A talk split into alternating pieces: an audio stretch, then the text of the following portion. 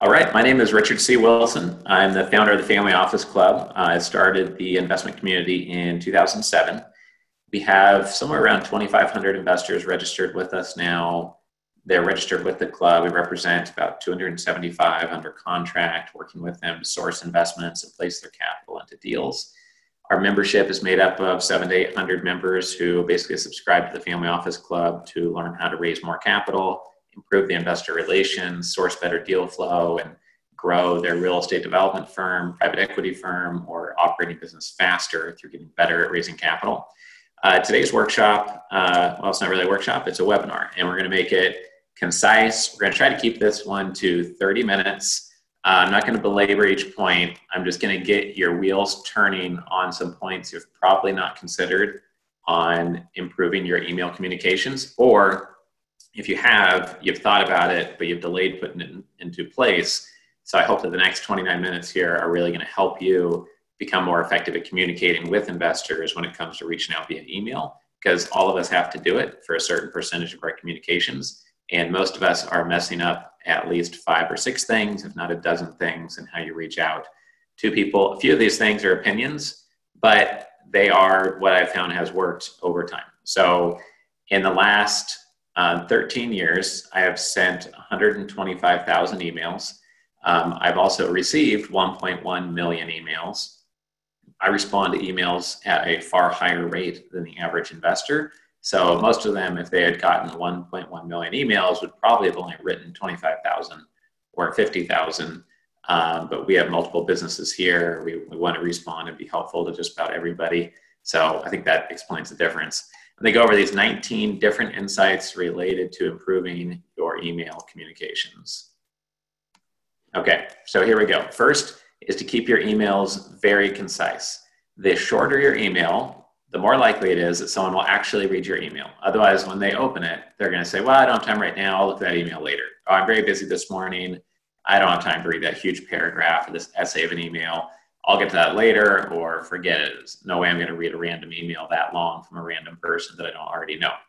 The other reason to keep it concise is your most valuable potential investors are the busiest. So they're the ones where you need the most amount of brevity and conciseness and being direct to the point because they're flooded with the most communications and they have the least amount of time. So even if they weren't flooded with more communications than a low end investor, they still value their time higher, but it's doubly important to be concise because they're very, very busy and they get tons of communications. The second is to be very visual with a headshot and logo for your company. I'm going to show you an example of what my email signature looks like after this, and it's something that you can emulate and use.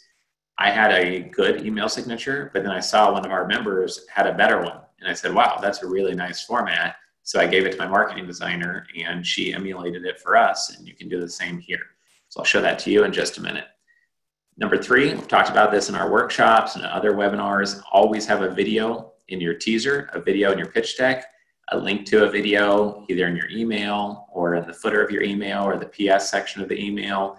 You can link to a video within an email and have that be the whole purpose of sending the emails to get them on a video.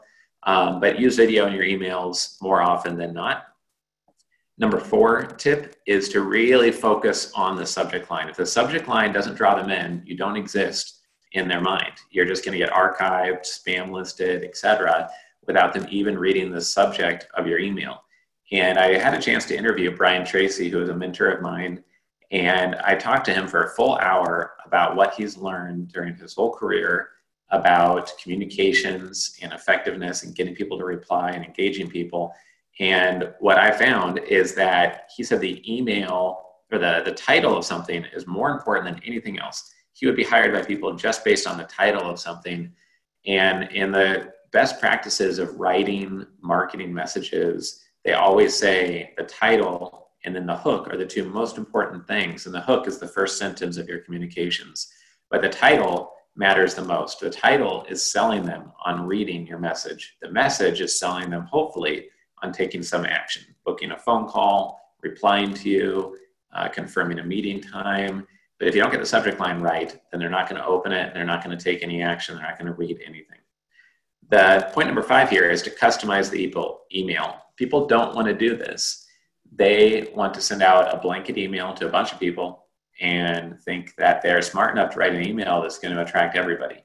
First of all, it needs to be focused on a certain type of investor. And best of all is if you can customize it to the exact investor.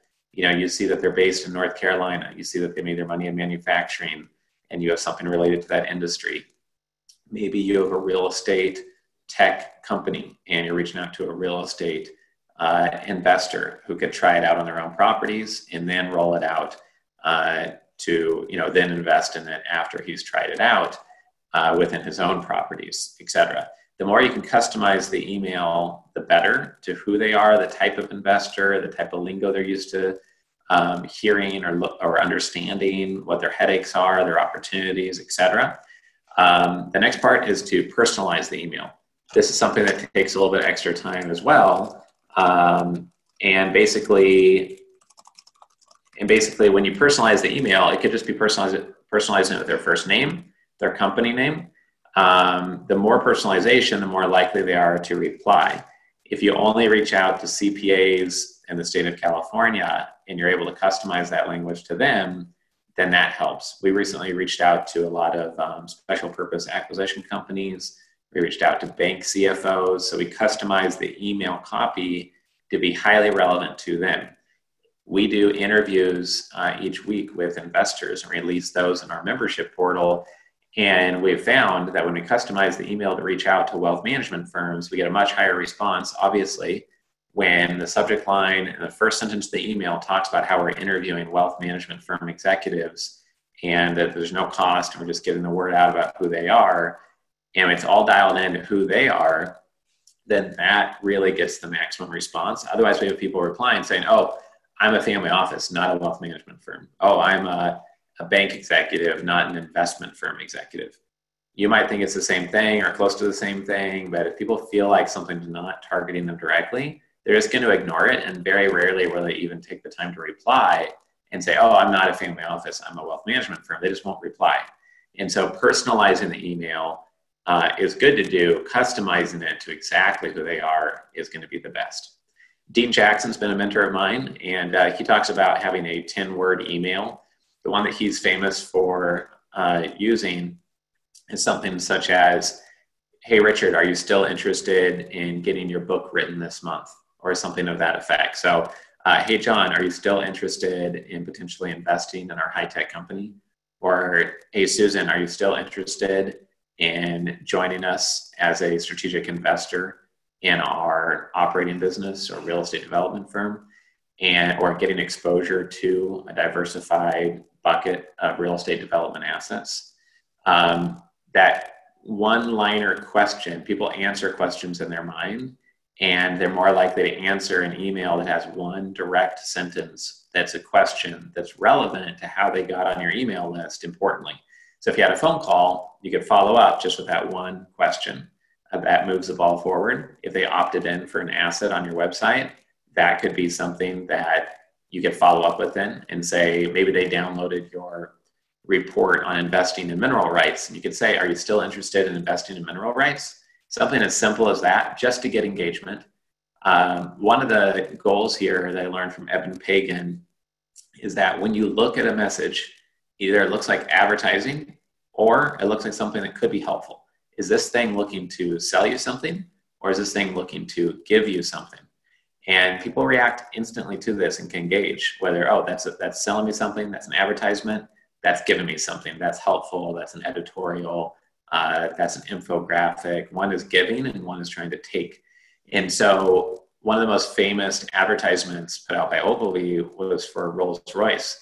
And it looked like an editorial in like a Wall Street Journal type publication. And it said, the loudest thing in the Rolls Royce at 60 miles per hour is the clock ticking on the dashboard, saying that's a very luxury ride. But it had a, a newspaper type formatted article, but it was really an advertisement, not a editorial, but it looked like an editorial. And your messages will get across and penetrate deeper if they look like a message from a friend, if they look like something that's value add and is genuinely value add on the front end, whether it's a benchmark survey, infographic, something that adds value to them first, a resource, a tool, um, a device of some type that helps them, a piece of intellectual property that helps them. Those are all things that could be very helpful. And having things come in as under the radar, if you think about the emails you commonly reply to from employees um, of your company, from partners, from friends, from family members, they're not sending you usually, unless um, you know maybe some people do, but most people aren't usually sending you essay long emails. They're sending you a couple of emails like, "Hey, coming to the barbecue on Saturday," or "Are you guys still interested in going to Yellowstone for spring break?"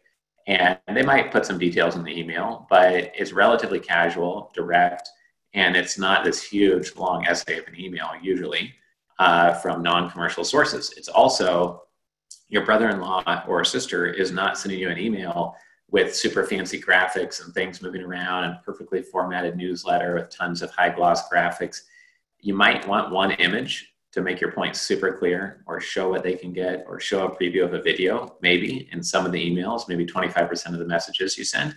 But otherwise, most people are not sending out emails to their friends and employees in a super fancy formatted newsletter. That's just going to smell like something that someone wants to take from you unless the subject line of that newsletter is so valuable and niche focused that it's hitting them between the eyes and they lean forward and they get sucked in and they have to read it. Um, Eben Pagan used to say that in writing copy, I think John Carlton actually used to say this, is that when you write an email or a title of something, you want them to read that and just stare at it and say, wow, this is exactly meant for me. Almost like an alien spaceship has landed in their backyard and they can't take their eyes off of it. It's literally in their backyard. You're hitting them right between the eyes with value, with something that's a problem for them.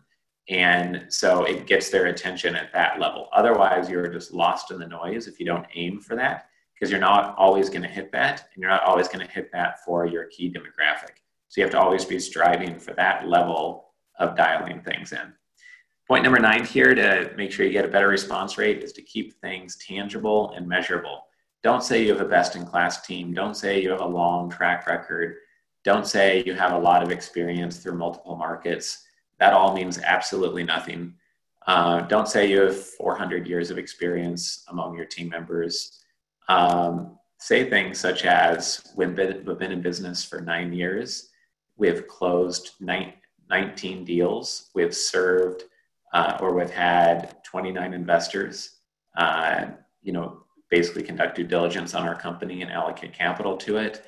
Or we've provided a 14% IRR consistently over time every year or higher since 2006. Um, or we have 14 people on our team. These are all tangible things that if some regulator came along and said, How can you say that? you can say, oh, well, look at our payroll report for that month. We have 14 employees. Or here is our audited track record. Or here is uh, the proof of how many investors we have. You never want to say something that you couldn't back up factually, but you want to say things that are so specific that someone would want you to because it is so explicit and specific. It's so much more credible than saying you're best in class, have, have industry leading experience. That just sounds like pure fluff and a sophisticated investor will either see through that in a second or realize that you're just communicating poorly or you don't have the real experience and you're trying to fluff it up or both. Either way, it's bad and they've already moved on and forgot that you've existed is the harsh reality of our space. There is so many communications going on at a time that you really have to have the stuff dialed in. All right, that's that's components number one through nine. We're gonna go through 10 more email optimization components in just a second. Here is a visual of my email signature. Um, I blew it up a little bit, so it's this tiny bit warped, not quite as HD as it is in my email. Um, but you can see here we have a link to our website, we have our address, we have a phone number, we have links to the podcast, social media. Um, we show our logo, we show a picture of myself. People want to do business with other people that they grow a real relationship with.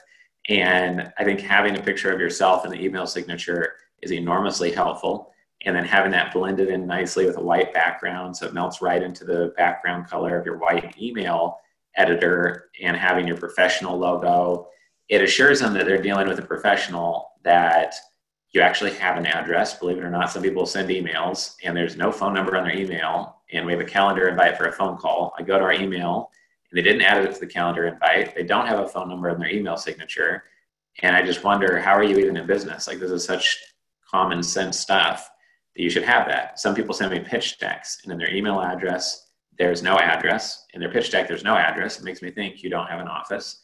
Maybe that's the reality. You're just getting started and don't have an office yet, but it's it's not as professional. And so when you have a professional logo, a professional picture, they can see who they're dealing with. They're more likely to remember you. They're more likely to trust you. They can find your contact details in case they need to send you a text message, a phone call. Maybe they want to meet with you and they're traveling sometime soon and they seem to remember that you were in Austin or New York, etc.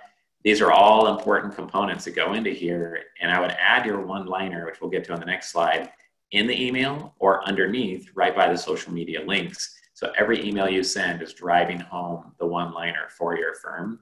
So you can see just within this email signature, there's about 10 best practices going on. Almost everyone, you know, I believe this is the best practice that everyone should use. Almost everyone messes this up. Almost nobody has a picture. I think it's like one to one to two percent of people I've seen have a picture. Um, probably only five percent or less have a logo uh, within their email signature. These are things that take 10 minutes to set up. It costs nothing to take a picture and it costs very little to get a professional logo and get all of this going and set up for you. All right, components number 10 through 19. And we'll take about five minutes of questions after I get through uh, all of these components here. Number 10 is social media, add social media links. Number 11, add the one liner. Um, there's a couple ways to take this advice. If you don't know what to write in your email, just write your one liner. And whether your one liner is, you know, over 13 years with closed 487 uh, deals uh, in the XYZ space, uh, or if your one liner is something else, then you could just say, Hey, my name is Richard. Over 13 years, we've closed 487 investments in land banking. Uh, do you have time at 10 a.m. or 1 p.m. next Tuesday or Thursday to get on the phone and discuss this strategy with me? And just getting it down to a sentence where you use your one liner and you either have another half sentence call to action about whether they want to have a phone call and um, a meeting to join your webinar to get a free resource from you, or you say something else in your email that's super direct and concise, and you use the one liner in your PS area of your email template. Um, those would be the two ways to work in your one liner. Number 12, we already showed the web address, the physical address, the phone, etc.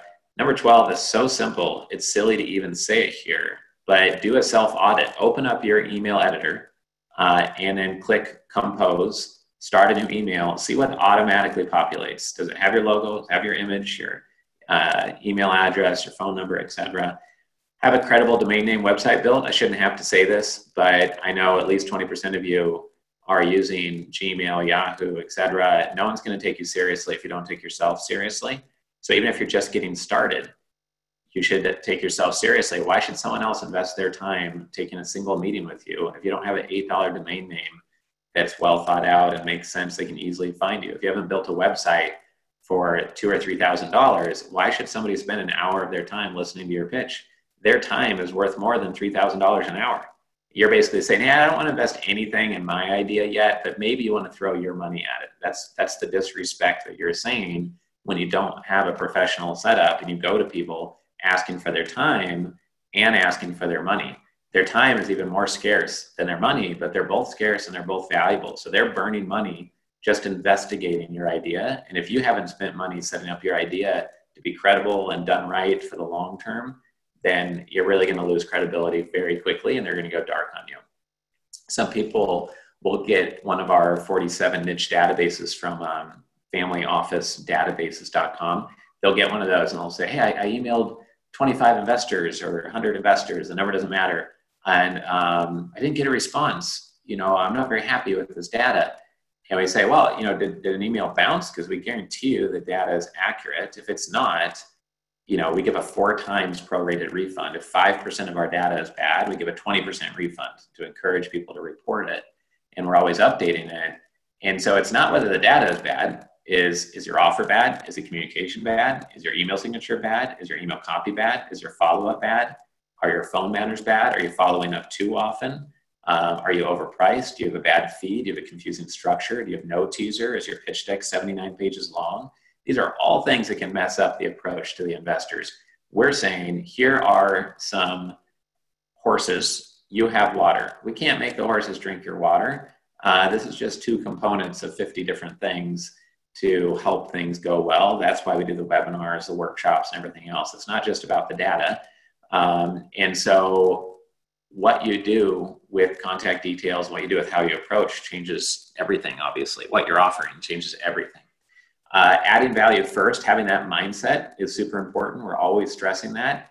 You can add value first through a research report, an interview, a podcast, an infographic, a benchmark survey, a book, a white paper, uh, email based interviews, an email newsletter. You could add value first by getting them a new piece of business, introducing them to peers. You could give them tax strategies or structures, legal structures. I recently was able to engage cold a $130 million net worth family because I drove through their retail outlet, cold messaged them on LinkedIn, met with a family member. 10 days later, I met with the board overseeing all of their investments, and I found a way to save them 13% equity on each retail location they open going forward. And I got their attention through adding value first. I didn't pitch them what I was doing. And most people just pitch, pitch, pitch all the time. Uh, preview images can be helpful uh, to have within your email so people know what they're about to click on or get access to uh, if you're offering them a free resource doing A-B email testing, you can do this using HubSpot very easily. If you need HubSpot, want to get hooked up with it, whether you are a member or not, uh, let Jennifer on my team know at jennifer at familyoffices.com. It's jennifer at familyoffices.com. We're an enterprise agency partner with HubSpot. We use them extensively. We've got a couple hundred thousand email opt ins to their system. And A B email testing is basically every time you send an email, you go in and you write two emails, or let's say it's one email, but two different subject lines, and you test those subject lines against each other. It not only makes you smarter on seeing what works better for the next email you send, but it also diversifies your risk. Maybe one approach is going to work wildly better, but you really need to show up to your webinar today or your event today, etc. So by having two different people on your team with subject lines or just learning over time what gets a high open rate, high response rate, uh, is something you should always be testing. I would for sure always be doing A/B email testing, uh, and just know that over time there's a lot of nuances to this. Some emails might get a high open rate, but you attracted a bad portion of your list, the low quality portion. Some might get a high open rate, but that same high open rate gets a lower click through rate. Some might get a high open rate. It seems like a low click through rate, but they digested the content and the right type of demographic opened the email, they got the value, and now they're going to be more responsive. The other thing you can do is number 17 is watch the number of links in your emails. If you have way too many links, like five to seven or 10 plus links, it could make it so your email gets blocked by email providers if you go overboard on linking. What we've found is a great balance is to hyperlink over a word, highlight a word, have one link to the resource or asset there. Like today, we're having a webinar on sending more effective email communications.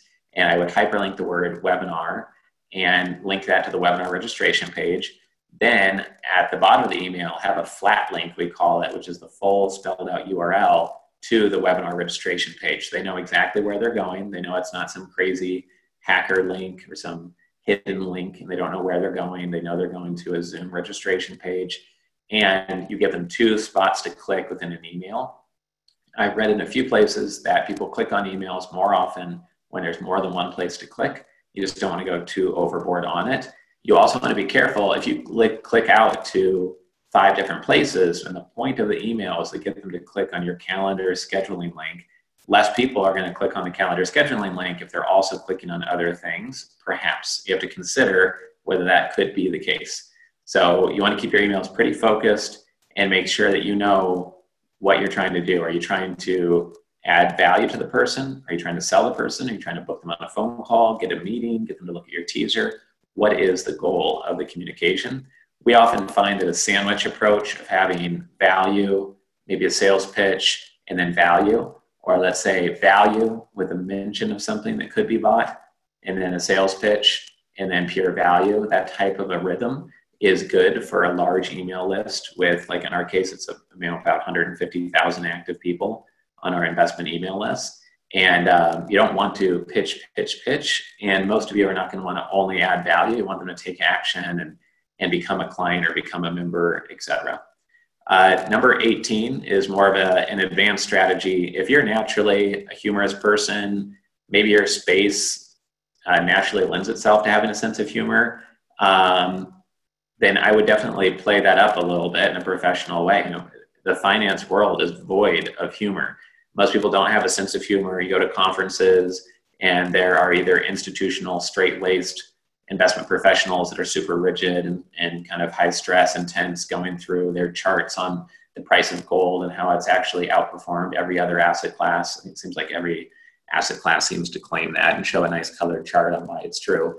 But um, you get those types of speakers, then you get people who are highly stressed out, not used to public speaking, they're nervous, they're from a small boutique shop, or the highly technical speaker, etc. You very seldom have a very energetic, dynamic, good sense of humor, comical, but very value added speaker.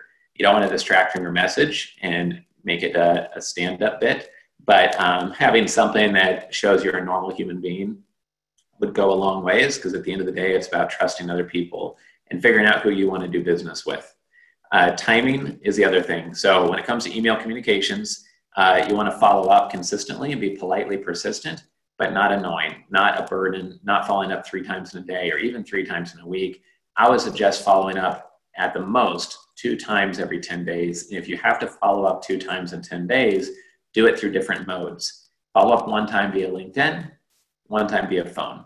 If you know them well enough to send them text message, I would send a text and then maybe an email nine days later, and then space it out by another 10 days, and maybe at most communicate three or four times over a whole month because time is flying by for them. If you're at our workshop, it's like they're in a different time warp zone and time is just flying by. So just keep that in mind, be respectful of their time, don't follow up too much, and spend the time to write a very concise message. There's a famous saying in marketing that, oh, I'm sorry I wrote you such a long message. I didn't have time to write something more concise. It's a form of laziness to write out an essay and send that off to somebody versus figuring out who they are, what they want, what's most important that you do, and narrowing it down to what's most important in the communications.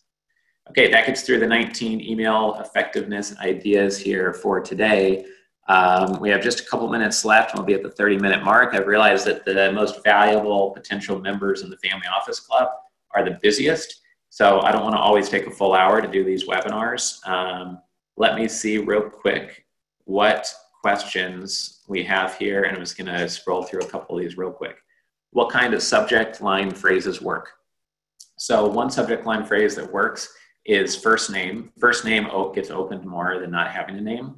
First name and last name opens well, but just first name opens better. And for whatever reason, sometimes I found that first name and then having um, first name and then having their phone number somewhere in the subject line makes it so much more customized that they can they know that that email is probably something they opted in. This is someone who really knows me, or they wouldn't have my phone number. Somebody's asking in the chat for the book page to be shown. Uh, I don't want to click around and do the share button again, but if you just go to capitalraising.com, you can get my free book on capital raising. If you go to familyoffices.com, you can get my free book on family offices. So feel free to do that. Uh, Vinay, I use a Gmail business account. It doesn't allow me to paste an image in your signature. Uh, actually, Vinay, that is incorrect. I use Gmail, G Suite, uh, corporate version or whatever it's called, and I can put uh, HTML and images in my email signature. If you are a member of NA, just email Jennifer at familyoffices.com, and then Lewis on my t- team, my CTO, will send you some three-step directions on how you can do that. It's it's very simple. Um, let's see what other questions here. Is that UpSpot or HubSpot? It is HubSpot with an H and if you need help getting HubSpot going uh, or just want to get some insights from our team, uh, just talk to Jennifer at familyoffices.com. She can help you talk to our rep at HubSpot. The point on humor, humor uh, just have a sense of humor. Most people in finance don't, or they just hide it completely and they act like investment business analytical robots on stage and in communications, very straight laced, and just be a normal human being and connect with people on a personal level. PDF attachment versus hyperlink. Um, I would do a hyperlink. It makes the email less heavy in almost every case. Good structure to begin building a relationship. Edmund, add value first. Customize it, at very least, personalize it. Don't follow up too much. Make it super concise. Anonymous. When starting out, how do you have results but little AUM? What details would you put in your one liner? We'll do a whole webinar on one liners. If we haven't yet. I'll have to look up at the 40 webinars we've done to see if we've done that. But uh, essentially, I would put in there your uh, number of deals done, number, number of investors served, number of years in business, number of employees, tangible numbers that show you're credible and dedicated to your space. Would you provide another example of a value add sandwich? Yeah, so it would be hey, yesterday I walked this piece of property and while the price was good, we turned it down because of the potential environmental remediation issues that were a 5% chance, but they could come to bite us.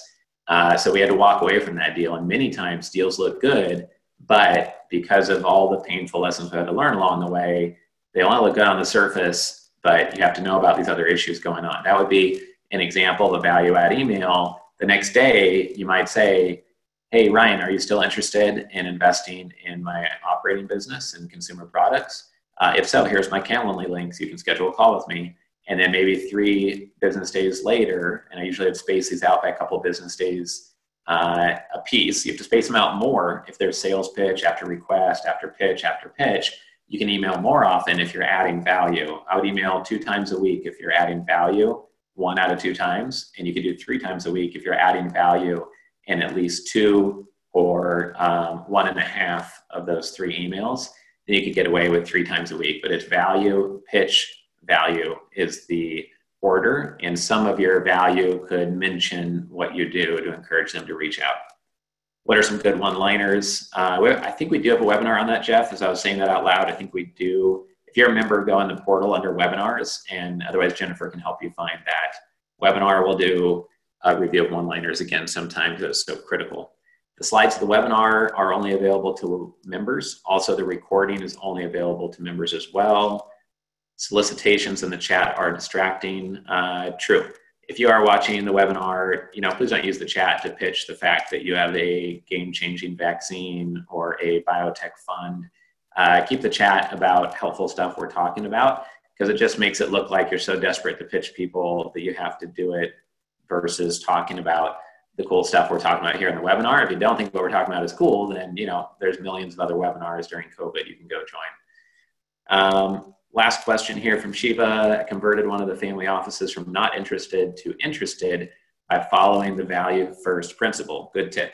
Great, Shiva. I'm glad that that was working for you and um, happy that that that has been working. And um, that's how we built our whole business. So I definitely genuinely believe in it. And I'm happy to continue to share what we're learning along the way because if it's working for me and working for our members, and quite likely it could work for at least some of you. All right, well, that, that wraps up our webinar. I guess we're three minutes over the 30 minute goal for today, but I appreciate everyone spending their time here today. I hope you got more value in this 30 minutes than you do in other 30 minute blocks today where you might consume a podcast or a webinar or something. And I hope you found it super niche relevant to your work with investors. So if you want to learn more, or if you want to become uh, one of the 700 live members we have in the Family Office Club right now, just go to familyoffices.com and you can join our investor community and connect with us again soon. Take care.